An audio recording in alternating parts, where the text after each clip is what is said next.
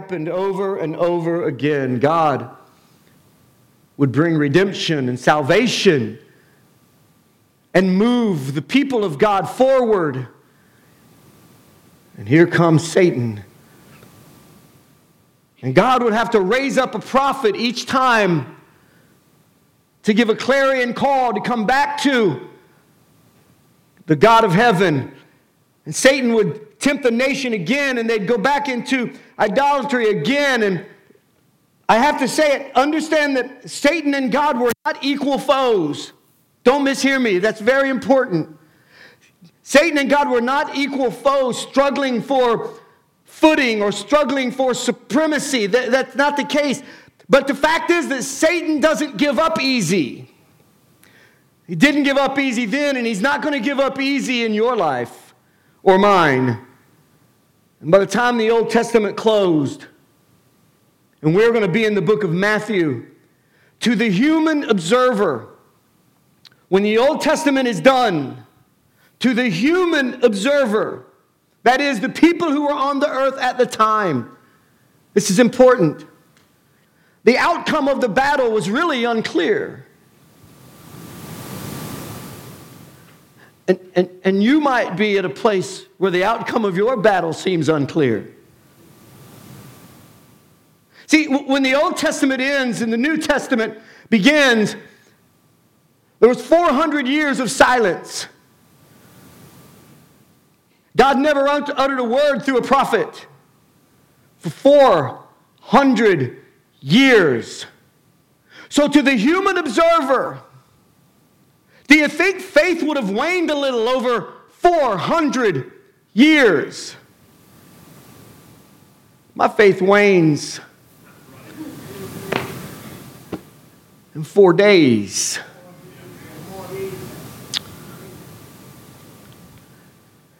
See, up to this point, God has always moved through men. And he still moves through men and women. Please don't misunderstand. But up to this point, he made his moves through men. But now he was going to finish this thing once and for all. Are you in the book of Matthew? He said, I'm coming down to take care of this myself. And he came in the person of Jesus Christ. Amen. Who finished it. God became a man.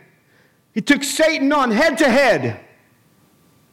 I know you know the story, but it may not be what you think. See, God emerged completely victorious. We know that. We kind of celebrated it last week. Amen. But what really happened was God put the end to the question of authority. He, God put an end to the question of supremacy. And, and, I, am going to say something again that I, I, need you to hear closely. Man, I'm walking a fine line here. I'm, I'm not a heretic. Please, please, I guess, believe me. I don't. If I, if I say something not lining up with the word, I want to know about it. But I want you to hear my heart today. The cross wasn't to prove Jesus' authority over Satan. And That wasn't why he died. He didn't die to make a point. He, di- he didn't die because he was tired of the back and forth. He didn't die on the cross because he was on the ropes and he's covering himself. And he's like, man, I got to get one more, and one more will drop this guy. That's not why he died. No, no, no. His authority wasn't established there. Interestingly enough, the authority of Jesus Christ was established where many of you may be right now, and that is in the wilderness. The authority of Jesus Christ was established in a dark, dry, dank desert. It was in a wilderness. That's when the final blow came. Matthew chapter 4. Please read with me verse 1 and verse 2. Now, just by way of context, I won't tell the, oh, I'm not going to give you a big snapshot of the whole thing, but Jesus was just baptized. No, I mean like comes out of the water baptized. the clock on his ministry started. Assignment number one. If I, if I even act like I understand this, uh, th- th- then I'm being completely fake. Because that is not how I would want to start things. The Father from heaven, this is my Son in whom I'm well pleased. Listen to what he says. Oh, by the way, before he does anything, then Jesus was led by the Spirit into the wilderness to be tempted there by the devil. For 40 days and 40 nights he fasted and he became very hungry. See, remember, remember this boxing match, right? This looks like Satan now has the advantage. It looks as if that Satan snuck up on Jesus. It, it, it, looks like he caught him by surprise. There was a, a left hook out of nowhere, but you and I need to understand that that wasn't the case at all. God is completely on the offense here. The Spirit led Jesus to the wilderness.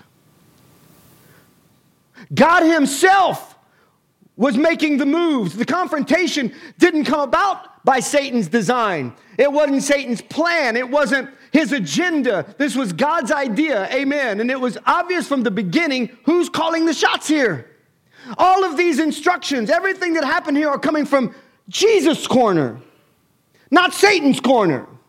Satan's responding to what the Spirit is doing. Uh, you need to hear. He's going into the wilderness for a purpose, but it's not because Satan's driving this thing. God is in control. And God's getting ready through his son to demonstrate his power and demonstrate his authority. Sidebar this is why you and I so many times have to go through the wilderness. Maybe you're there now, maybe you've come out of one, maybe you're on your way, but we have to sometimes go through the wilderness to demonstrate his authority. Because, can we just be honest? We're doing okay. Let me go over here. Can we be honest? Because we're doing okay. Oh, we need God. We'd never say we don't. But I mean, we got jobs and we got do you understand how the, the humanism of all this can overshadow what God is doing in our lives? So sometimes we've got to go through a wilderness for Jesus to be able to demonstrate the authority and power in our life. Let me just say this if it was good enough for a son, it's good enough for me. Sometimes you got to go through a wilderness. I hope you're still with me. We're not led to the wilderness to see if we'll fall. What dad does that? What dad sits his roller skate at the top of the stairs and go, shh, babe, let's watch, let's see. Well, Candace and Brian, maybe, because it's practical jokes at their house 24 7, but they'd put a pillow down at least, I'm hoping. But you don't do that and say, hey, babe, let's, let's, see, let's see if he steps over it. God does it. What kind of dad does that? So God is not putting you in the wilderness to see if you fall. He's not even trying to get you to fall. In fact, He's put everything in your life for you to be successful in the kingdom. And sometimes we have to go through the wilderness just to show how awesome God is. Amen. Temptation, trials, testing. Sometimes it's the only way we can validate. Hear me. Sometimes it's the only way we can validate to ourselves and to others because God already knows our heart that greater is he that's in me than he that's in the world. Sometimes the wilderness is the only place that comes through. The battleground's been decided. Here we go into the wilderness. It had to be dry, it had to be barren, it had to be the desert. See, the purpose of Jesus' ministry, which was evident at the cross and tomb, yes, but it was to reverse the effects of Adam's sin. See, Adam, number one, was tempted in the garden. He blew it, he fell. Satan came to God's turf and he got man to sin. And as a result, man was kicked out of paradise. You know the story. But Adam, number two, Jesus, amen. He's now taking it to Satan. He's going into the wilderness. Satan, listen, Jesus paid Satan a return. He went to Satan's turf. Jesus from heaven came to earth and said, We're going to end this thing. This is over. My authority will be made known. And he chose the wilderness to do it. Before I get into unpacking this brief story, please know that you and I are in a spiritual fight wherein a divine boxing match. Oh, not for our souls. Oh, please don't misunderstand. No, if you're saved, you're saved. Amen. I said, Amen. yeah, if, you, if you say, no, Satan can't touch that. No, you've been bought with a price. Jesus died, he rose again for you, for me. Oh, but you know what? Satan didn't cross the line through your name and say, oh, well, oh, he, well, he got saved, so we got to, let's just back up off of him for a little. No, do you understand that he knows he, he lost you? He lost you. You and I, we were dead in our trespasses and sin. Oh, but Jesus, amen, died for us paid the price for our transgressions and our sin. Amen. That excites me. I don't know about you. And so Jesus, he took it to him. And we're in a spiritual fight.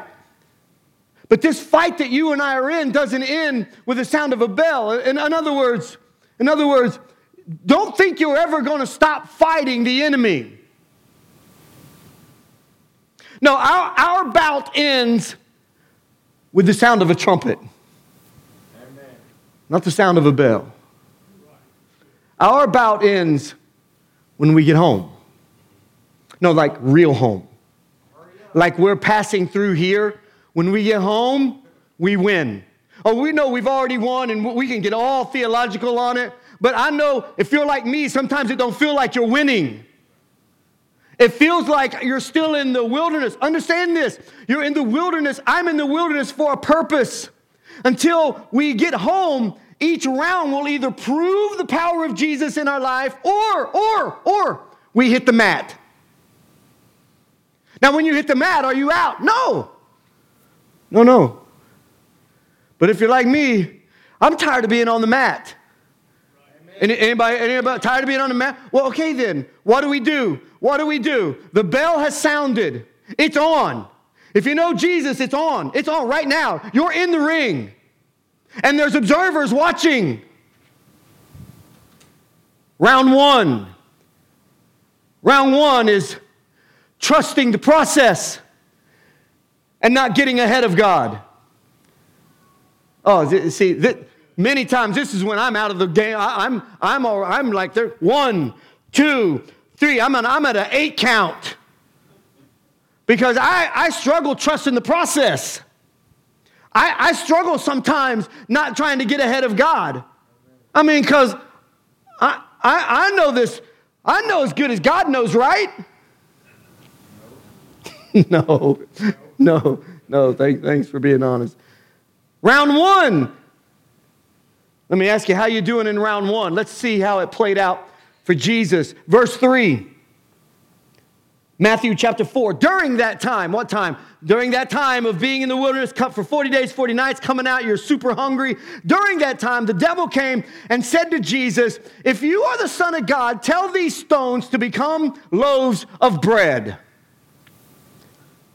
Satan came to Jesus and began to attack him where he was vulnerable. Does this sound familiar at all yet? He comes attacking where you're vulnerable. He comes attacking Jesus physically. Just hitting him where he lives right off the bat. Jesus was hungry. Yes, we get it. He was God, but he was also fully man. He was hungry. You can't go 40 days without eating and not be hungry. Come on. Satan came right out of, I mean, the bell sounded and he's like, You're hungry, aren't you? You're hungry. So, you know what? Turn these stones to bread. You can do this. Turn these stones to bread. You got this. Since God chose, I, I, I, can, I can imagine, I can imagine the enemy, man, just messing with him. Hey, look, God chose not to feed you. I don't understand it. I, I just, I don't get, you do not deserve to be this hungry. I don't know why God chose this. devil saying, Jesus, you've been fasting 40 days. Your dad's not fed you. You know what you can do, though? These stones right here, just turn them to bread. Pause. I find it so amazing in the last book of the Gospel of John. Jesus sitting on the bank. His disciples out there, they don't lost their dang mind. They're trying to fish. And Jesus is like, You guys, you want to come eat? What you got, Jesus? oh, I mean, there's some bread. You know what I think? You know what I think? I think Jesus had to just, just one more time, one more time. Mm. Oh, you're right. I could have turned those stones to bread. Watch this.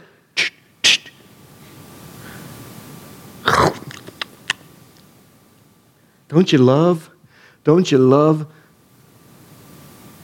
sometimes the subtleness of Jesus? How that he he just slides one in and you don't even realize he slid one in till you're 30 days down the road and you're like, oh, hold up. Oh, okay. Okay, Jesus. I see you now, Jesus. I got what you were doing. Okay. Do you ever feel like, and I, and I know it's rhetorical because I know you do, but do you ever feel like maybe the way Satan was hoping Jesus was going to feel? I mean, come on, it's been 40 days. For you, it might, have be, it might be longer than 40 days. Still, it seems like God's not come through. He's, he's not come in. He's not supplied your needs yet. You, you've been looking for a job. Holy cow, where is it? What's this gonna? I've been doing the right thing. He's, he's just not stepped in yet. You're, you're, you're looking for mates. Come on, when's this going to happen? You're, you're trying to get a relationship restored. When's this going to happen? God, where are you at? Where are you at? You expected that raise. You should have got that. And so Satan will come in and round one is you've got to learn to trust the process. You've got to learn, and I've got to learn to do the right thing even when we don't see it's paying off. Come on, somebody, you got to. Where's God in all of this? It's an easy question to ask. Well, let's see how Jesus responded. I think we can learn something. Verse 4. Let me read verse 3 again. During that time, the devil came and said to him, If you're the Son of God, tell these stones to become loaves of bread. I love, Jesus just said, No. No. No. He didn't say I can't. He didn't say I won't. He said, You ain't going to tell me what to do because you're not calling the shots.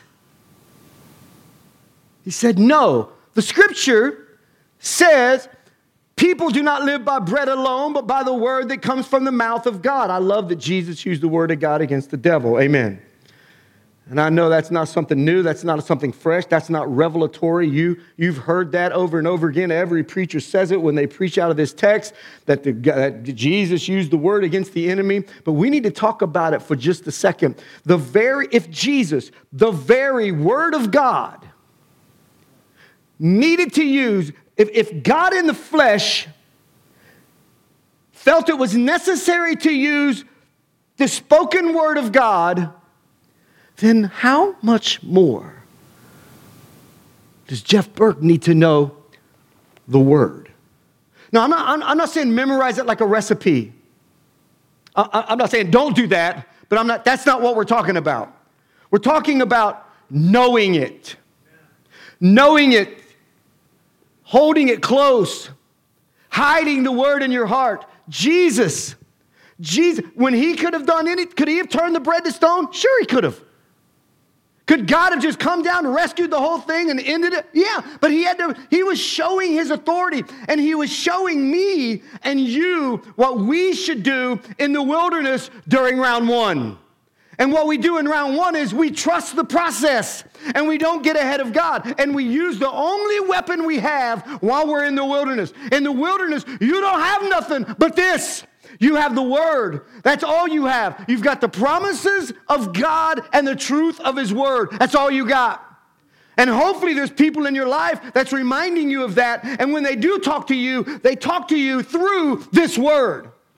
Because what you don't need is somebody else's opinion whose life is as jacked as yours is. I mean, thank God for friends, right? But what we need are friends that are immersed in this word, especially when we're in the wilderness. Amen. Amen. God gave us the word so we can wield it like a sword if we have to, when it's all we have. But you can't use it if you don't know it. I can't use it if I don't know it. Jesus answers the first temptation, and that quote that he gives in that verse is from Deuteronomy 8 3. And I know you know this, but let me remind you again, I love when Jesus sneaks one in. Moses was explaining in Deuteronomy 8, Moses was explaining to the people how God brought the nation through the wilderness. Where is Jesus coming out of right now? Say it. The wilderness. So Jesus uses a verse taken right out of when the people of God were going through a wilderness. Attaboy, Jesus. And here's the verse that Jesus extrapolated this line out of. The Bible says, He humbled you by letting you go hungry, by letting you go hungry. The purpose of the wilderness is to show the power and provision of Jesus. In Deuteronomy 8, God talking to the people through Moses said, God humbled you. He humbled you by letting you go hungry. And then he fed you. He fed you with manna, a food previously unknown to you and your ancestors. Why did he do that? Well, he did it, your Bible says, to teach you that people do not live by bread alone. Rather, we live by every word that comes from the mouth of the Lord. Jesus was referring to the physical manna that fell from the sky, the little bread like cornflake looking things that God provided from heaven for his people when they had nothing else. Do you see this? We have to learn to trust the process. If you prayed for it, wait for it. Amen. When I was a youth pastor, now I think it's been 120 years ago maybe 125, depends on the day. We went to a church, we started a church, and it was called New Manna. Love that little church. It was Kim and I, we loved leading teens. And I started studying manna. Just because I just love that stuff. I mean, it didn't change my destiny. I mean, I, I, I, don't get an extra seat in heaven because I know what manna means. But boy, it changes stuff when you read the scripture. The word manna, literally translated in the original language, is a question. And I, I would ask Candace and Heather, as they were in my youth department, but I don't want to be embarrassed, so it means, what is it? What is it? What is it? What is it? Do you think, say with me, do you think when the children of Israel out in the wilderness and the cornflakes looking things fell from heaven, do you think any of them said, Oh, I, oh, that? yeah, man, that's manna. I mean, who don't know that, right, Dwayne? Who don't know that? That's manna.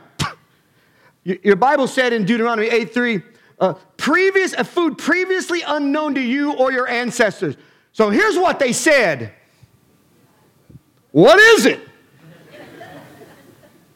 What, what is it?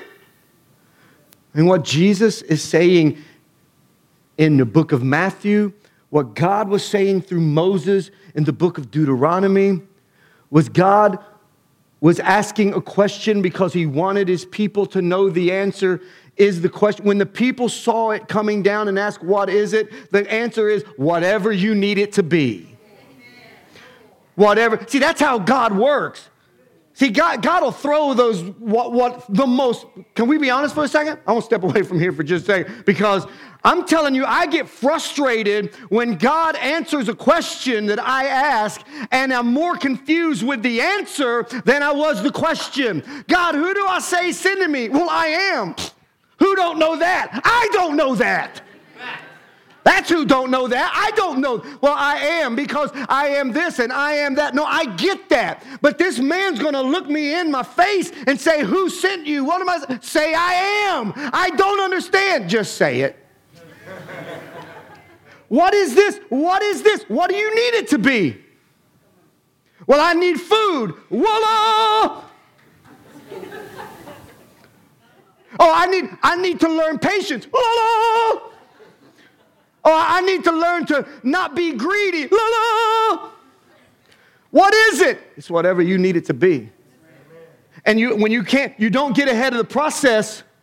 And when you trust the process, you don't get ahead of God. You learn to go, oh, well, what I have is whatever I need because it came from God and I didn't manufacture it my own bad self. Do you follow me? See, when you're in the wilderness, round one, if you don't get this part right, you can you will never make it to round two. But when you learn to trust the process and when you learn to not get ahead of God, as I'm still learning, when that happens, then you make it through that round. Are you following me? Jesus was hungry.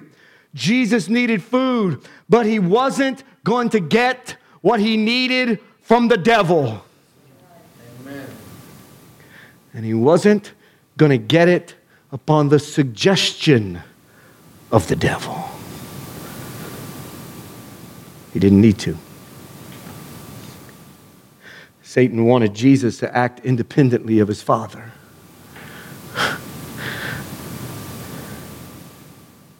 And the way he wanted him to do that was by questioning his situation. God, I hope you're hearing me. See, when we question provision, when we question that God's not going to come through for us, that's when we take one. Ah, body shot. Mm.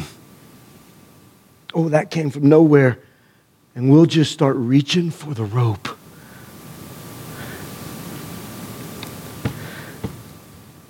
Round two. Round one is trusting the process, not getting ahead of God. Round two is not taking the easy way out. Come on. Round two, never ever looking for an escape plan. Can we read verse 5 and 6? Would you read it with me, please? Matthew 4, verse 5 and verse 6. Then the devil took him to the holy city, Jerusalem, to the highest point of the temple. And he said, If you are the Son of God, jump off! Jump off! For the scriptures say, notice, notice, devil's like, okay, I see you, Jesus. All right. Well, here's one for you. See, the, the devil will use this book against this book. Men will use this book against this book. That's why you got to know this book. Scriptures say, devil said, he will order his angels to protect you, and they will hold you up with their hands so you will not hurt your foot on a stone. Fact. Then the devil took him up to the holy city, set him on a pinnacle of the temple, and said to him, If you are the Son of God, throw yourself down, for it is written, He shall give His angels charge over you, and in their hands they shall bear you up, lest you dash your foot against a stone. Round two has begun. And Jesus went to him, went with him to the highest point of the temple, approximately, history says, about 450 feet. That's up there. He told him to jump. I'll remind you what Satan said. For the scriptures say, he will order his angels to protect you. They'll hold you up with their hands, and you won't hurt your foot on a stone. Satan had been reading Psalm 91. Well, what about that? Satan was reading Psalm 91, specifically verse 11 and 12. He was tempting Jesus to bypass the plan. Come on, somebody. He was tempting Jesus to bypass God's ultimate plan for Jesus, which included the cross. Mm. It was a temptation to take the easy way out. If I do this, this will be so much easier. Will it, though? Will it, though? Here's the idea if Jesus jumped off the temple in full view of Israel, remember where they are at the pinnacle of the temple. If Jesus launched himself off of there in full view of Israel, the angels were going to catch him and just gracefully ease him down. Whew, little puff of dust. The crowd goes wild. Everyone would see the miracle, everyone would fall down before Jesus. Oh, you're the Messiah. Was he the Messiah? 100%. He was the Messiah whether he did that or not. Did they need to worship him? 100%. But he wasn't going to have them worship him Satan's way. Amen. We have to get this. Before we look at the colossal right hook that Jesus gives, what's the deal with Satan quoting scripture? That's just not even fair. Am I right though? That's just not even fair. Here's what I'll say if he knows the word and Jeff Burke doesn't, I'll get the word twisted. Amen. See, here's what Satan was doing it is written. He used that on Jesus because his first attempt failed. He said, Jesus, if I can't get you to act independently of your father, if I can't get you to not trust the process, let me try a little religion on you. Because Bible twisted to make a point is religion. Bible twisted to take the easy way out is religion. Come on now. And that will never suffice in the wilderness. Ever, ever, never. Satan was trying to convince Jesus, man, I got an easier way. It does not have to be this hard, Jesus. I mean, listen, I lo- and I love what he says. What a punk. If you're the Son of God, I mean, I'm sorry, are you or aren't you? Because if you are, just jump, man. Just jump. Because your father said angels would come. Yeah, well, it's not time for that, Satan. Yep, that's the easy way out. I'm looking to the cross. I'm looking to where I have to pay the price for Jeff Burke and for his family, for the church, for you. No, it doesn't work that way, Satan. Can't do it. He wanted to offer Jesus a way that wouldn't hurt. Honestly, wouldn't even be inconvenient. In fact, it would have put him up a notch to the people. If, if he'll try that on Jesus, I'm going to tell you, he's trying it on you. And, and I'm not saying that in a condescending way, man. I'm saying it with fear and trembling. He's going to settle this today. There's no easy way to grow in the Lord. There just isn't. And, and, and maybe that's what you were told. And if you were, I, man, I'm, I don't want to be the bearer of bad news. I want to, I want to make you happy. I want you to like me. But the reality is, there's no easy way to do this. It's a fight every day. You, you got to take time to talk to God in prayer. You, you just can't take the easy way out. But Kim, she, she knows how my mind works. So she gave me a visual one time. She said, You can throw up arrow prayers all day long. And in my mind, I'm like, yeah, sometimes I do that. And I know we got to pray without ceasing. But praying without ceasing doesn't mean you don't take time to press in with the Father. The arrow prayers are good, but if that's all you're shooting,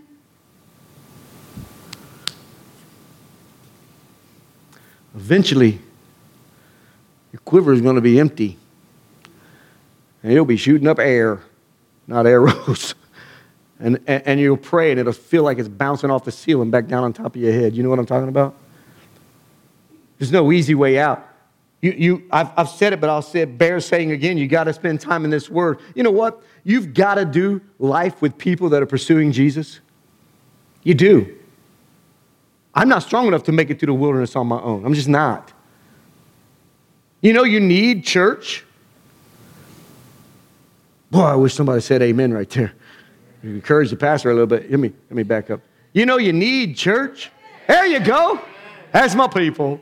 God love you. Look, I'll pay for an amen. I'm not proud. Failing to do your Christian life God's way, you'll find yourself on the mat because you'll find yourself twisting scripture, justifying, rationalizing. Well, God didn't this, so that means I must that. And you know what? If God don't want me to do it, He's going to knock me upside my head and not let me. No, that's just not. You're a, no, you're a grown person. that's, that's just not believe. Oh, you you'll feel it. Oh, you'll be miserable, all right. But you know what God ain't doing? Laying across the tracks. He's not doing it. And I love the fact that Jesus taught us what to do. I love sometimes how when I start going down a, a trail I shouldn't be going down, rationalizing, justifying, you know what, I just need a break. You know what, I just, I'm just tired. You know, look, all the other kids are doing, it. I'm just gonna let my kids do it. Because now they're weird anyway. So I just, not, not my kids, your kids, your kids are weird. my kids are grown, they can whoop me. My, uh, you know what? My kids, man, they're weird. They, they can just go to that movie. Because, you know, I mean, when I was a kid, it just wasn't a big deal. How'd that work for you? I mean, and, and, and look, man, I'm not that guy. I just don't make a big deal out of things that ain't a big deal, but I make a huge deal about things that are a big deal. And we're not talking preferences here, guys, because I, I, I'm, I, you have your preference, I have my preference. Listen to me. You would not love being in my vehicle because you would hate the music I listen to which is why I don't roll up in front of your house playing my music.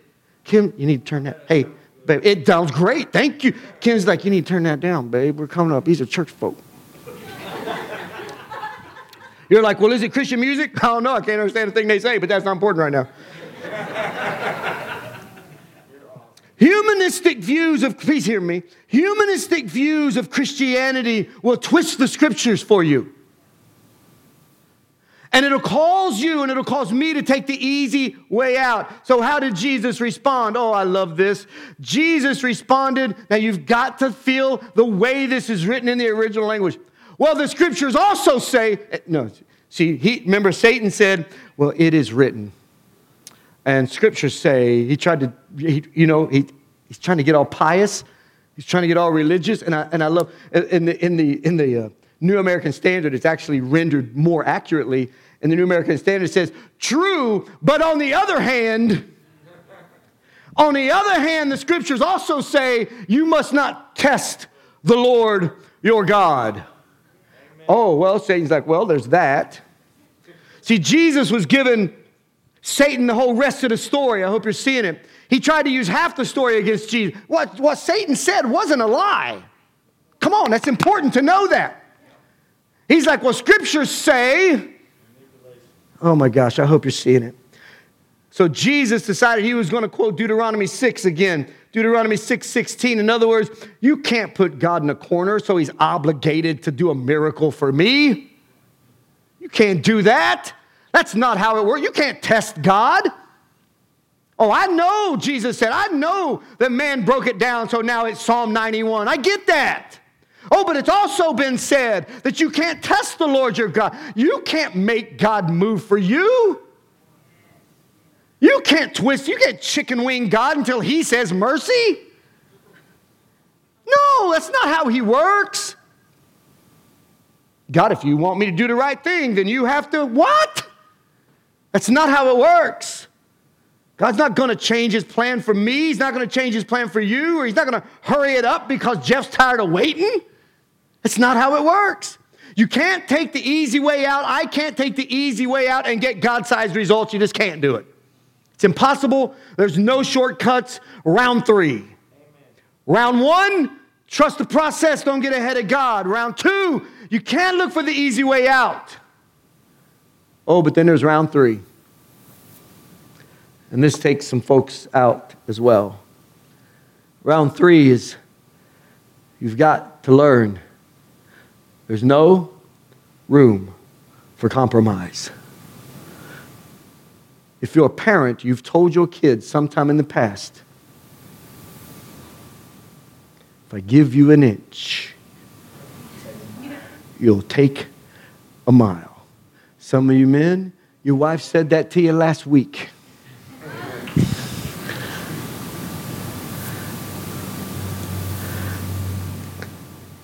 Verse 8. Next, the devil took him to the peak of a very high mountain, showed him all the kingdoms of heaven and their glory. And Satan, man, I can just hear it. Put yourself in this scripture. You see all that? That's mine. This is my kingdom. You're on my turf and I can give you all of it. I, Satan says, can give you, Jesus, all, can you just, the audacity and the arrogance and the pride of Satan telling the Son of God, this is mine. You want it? I give it to you. He's cute. Next, the devil took him to the peak of the very high mountain, showed him all the kingdoms of the world and their glory. I will give this all to you, he said. You got to bend the knee and worship me.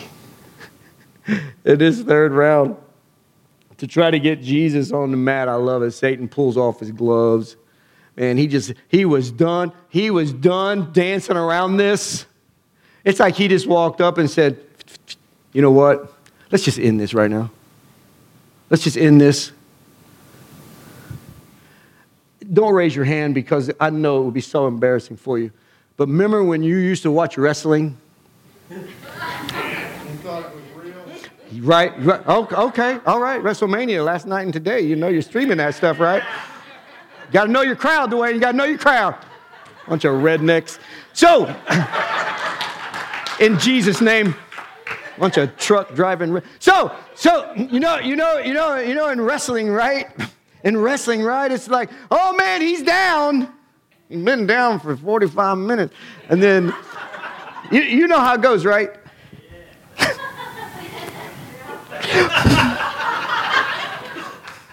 You're watching this at home right now. Send your cards and letters and your money, and I'll do that again. No, listen. And then out of nowhere, right? Over the top rope with a chair. Oh, boom! And then they walk like this. Is that how they do?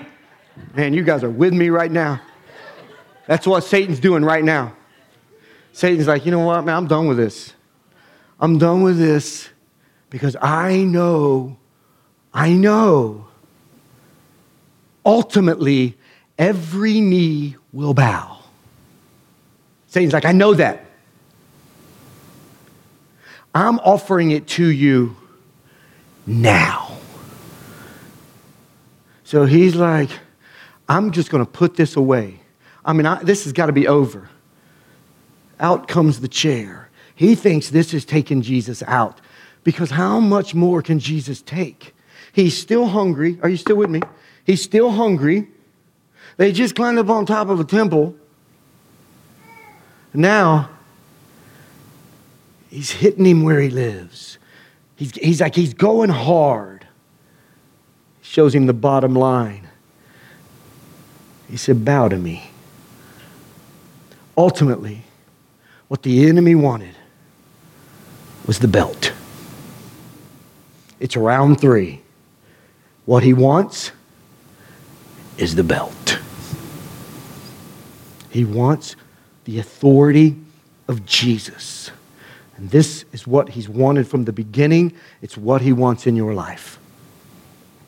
He wants the power and authority of Jesus Christ to be diminished in your life so that it's ineffective to everyone you do life with, including yourself. Satan doesn't want to bow to the king, and he doesn't want you to bow to the king. He wants us to bow to him. He's trying to rob Jesus of the worship that he deserves. And he's saying, You can have all of this. You just have to compromise. Look, every knee's going to bow to you anyway. You bow to me. You bow to me. No one even has to know. I just want to see you bend a knee to me.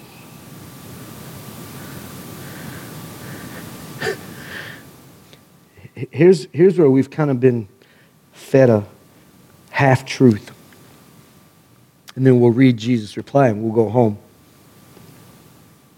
Contrary to popular belief, and again, man, I say this cautiously because I know how it can be received, and, and it can be a very heretical statement.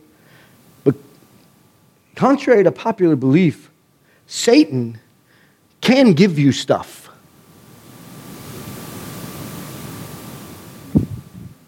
Satan can take stuff away. Okay, let me let me let me let me sum this up. Job. Enough said. We're right, Tom. That's it, man. That's it. You're like, oh, well, but the bigger picture, the bigger picture was he asked God for 100%. We're not taking anything away from God. Here's what you need to understand, though Satan will come in and steal and destroy and kill. John 10. But Jesus came to give us life and to give us life more abundantly. So here's the question Do you want to take it the easy way with a little compromise? Or, or, or do you want to stay in the ring? And it may be blow for blow. Are you with me? The Bible says, yeah, the Bible says that the kingdom of this world belong to Satan temporarily. The Bible says that, my Bible says that.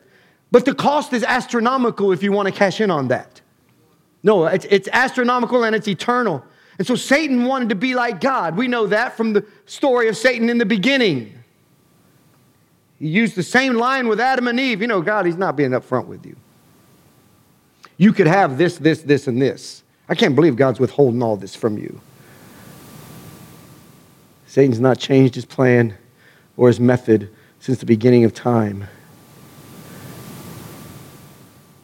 See, he can offer you things, but that's all he can offer you. How did Jesus reply? Verse 10. He's, he's super calm about it, Jesus is. Well, just get out of here, Satan, because this is done. That's him calling right now, I believe. hello, hello, Satan. Get out of here, Satan, Jesus told him, for the scriptures say, I love this. Let's end on For the scriptures say, you must worship the Lord your God and serve him only. Amen. I love that. Get out of here. Uh, the, the way that's translated, I love it. Be gone. That's what I It, there you go. Beautiful. Thank you. In the JSBV, it was like, you just need to get out of my face. You need to get out of my face. I'm done having this conversation with you. I'm here to, to fulfill the purpose and plan of my Father.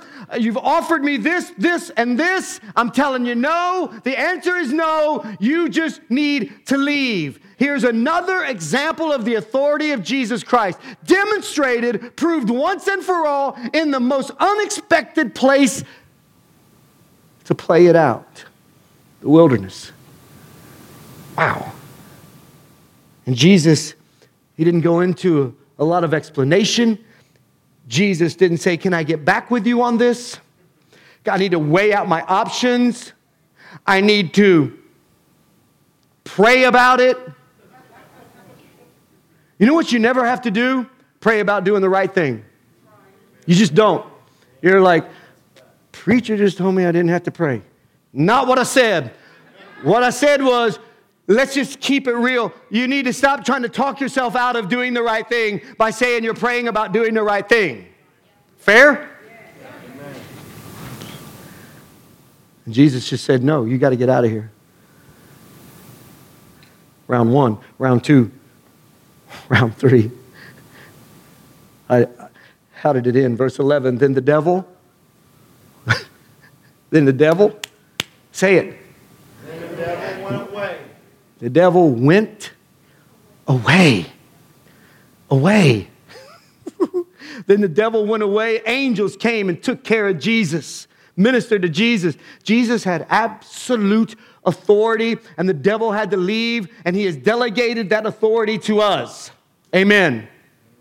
Which is why James 4, verse 7, and we close, says this Therefore, I'll leave the therefore in there. We have to see what the therefore is. Therefore, therefore, because of all the rounds, because of our fight with the enemy, because of being in the wilderness, because of needing to not get ahead of God and stay with the process, because we need to make sure we don't compromise. Therefore, submit to God. Submit to God, resist the devil, he'll flee away. Your Bible just said, and the devil went away. Jesus Christ had to submit to the authority of his Father, and so do I. And so do you. Why do we think we don't have to? You can't just resist Satan and then say, well, when I, when this, when I get through this, I'm gonna, I'm gonna submit to the Lord. No, you, you, you, you submit to the Lord, then you resist Satan, and he will, he will flee from you. And I love that after the temptation was over, Jesus demonstrated his authority. We're talking about it again 2,000 years later. And so God sends angels to minister. To, uh, do you see how precious this is? Where were these angels the whole time? Come on, put, get in here. Where, where were the angels the whole time? Were the angels just like, oh, wow, what? Check out Jesus. He's having this thing. No, the whole time they're like, now, now, now, now, now, God, come, come now, because this is, I just, I, Satan's done. Now, now, no, no, no, no, no, no, no, no, no, because Jeff Burke is going to need to know this in 2021. So he has to have this play out. So not yet. No, no, no, no, no, no, no. Oh, and then when Jesus says, You need to get out of here, man.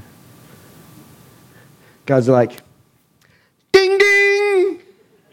And they come down with chairs. no, they came down and ministered.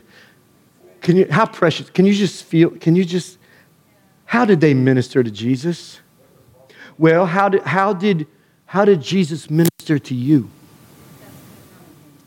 When you're laying in bed in the dark and you're staring at the ceiling, how did he minister to you?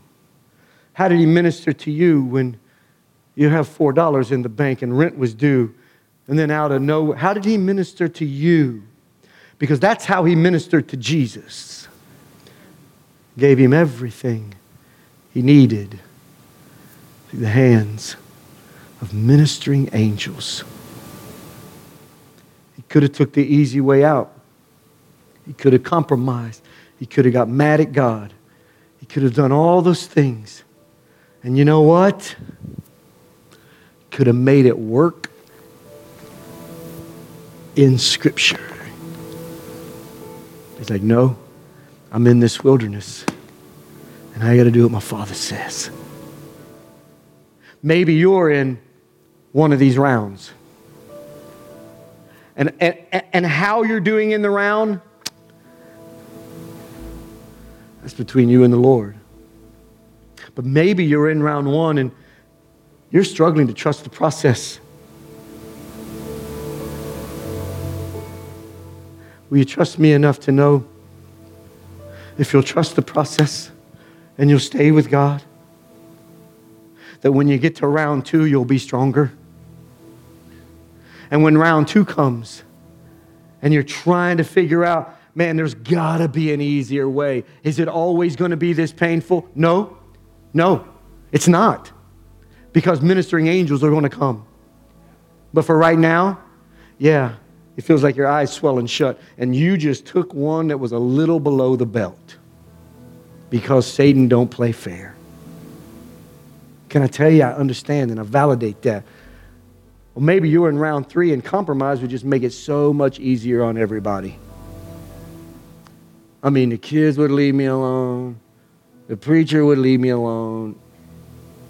Can I, can I just help you with something?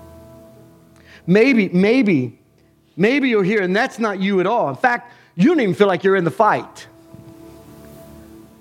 Oh, let, let, me, let me just go a little farther. Maybe you feel like you're on the mat.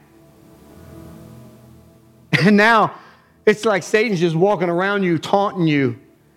And you just don't feel like you can even get up. Man, I get that. I so get that. And I don't know what your situation is, but here's what I do know the wisest man that ever lived on this earth outside of Jesus Christ, he said this in the book of Proverbs, chapter 24, verse 16. He said, The godly man may fall seven times, but they will get up again. So you might have fell seven times. You're on the mat. Get up. Just get up. Just get up.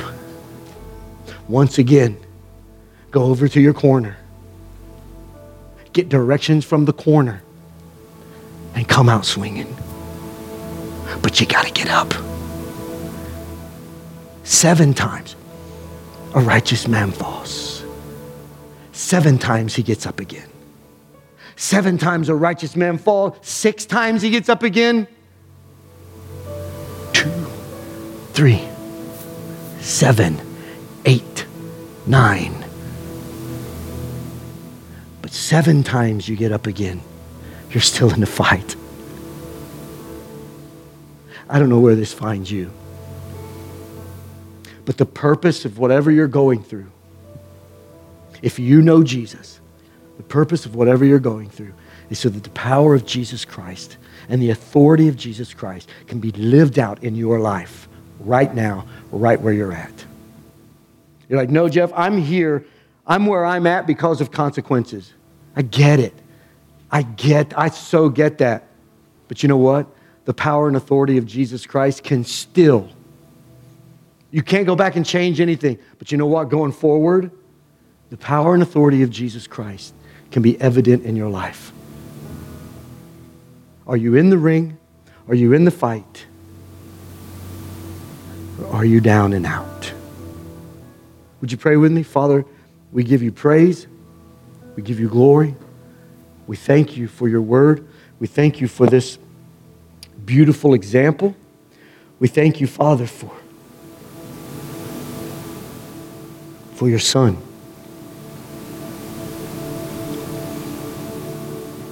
For your son.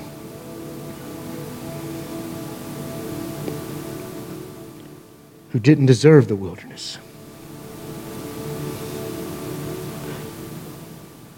Didn't deserve the temptation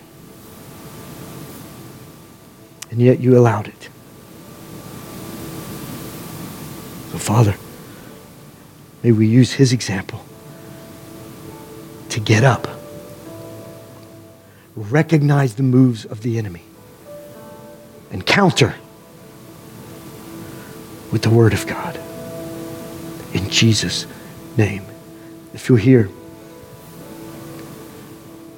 and if you feel like you are just, you've been on the mat, Oh, you've had some good rounds. Don't, don't, don't get me wrong. But where you're at right now in this moment, you're on the mat.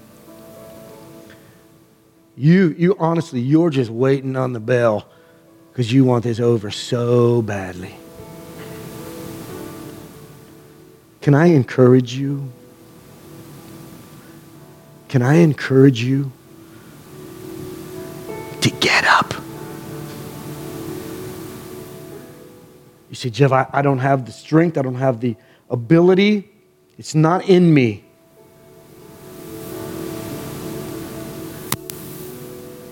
Can I tell you that the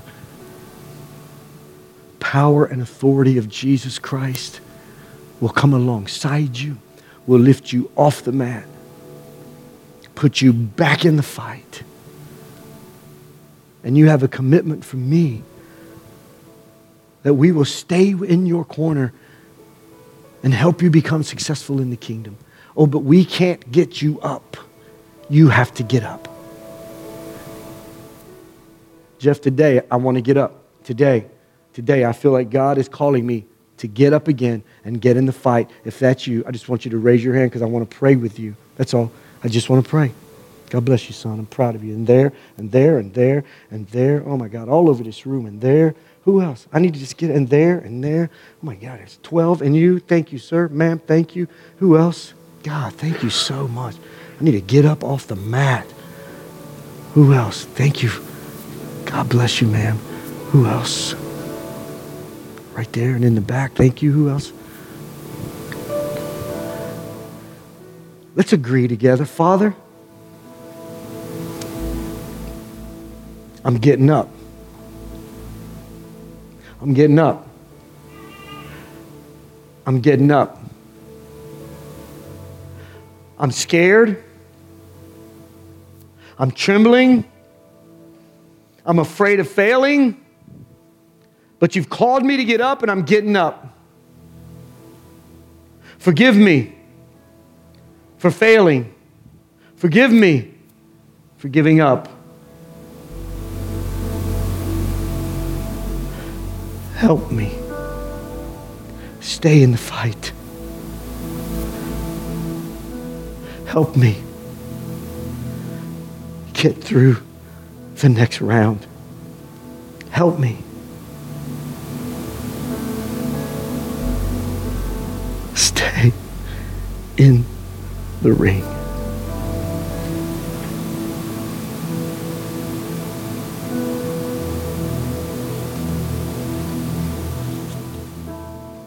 Father, I pray for my brothers and sisters. God, I'm, I'm, I'm humbled and I'm overwhelmed that you would bring that type of a response. That you would bring folks all in one room that desire a restart in their life. We celebrate that, Lord Jesus. And I pray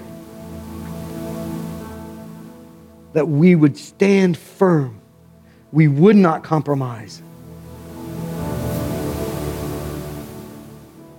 We would get in this word. We know you through worship, through prayer, through discipleship. You'd strengthen us in the power and the glory of Jesus Christ. And in his name we pray. Amen and amen.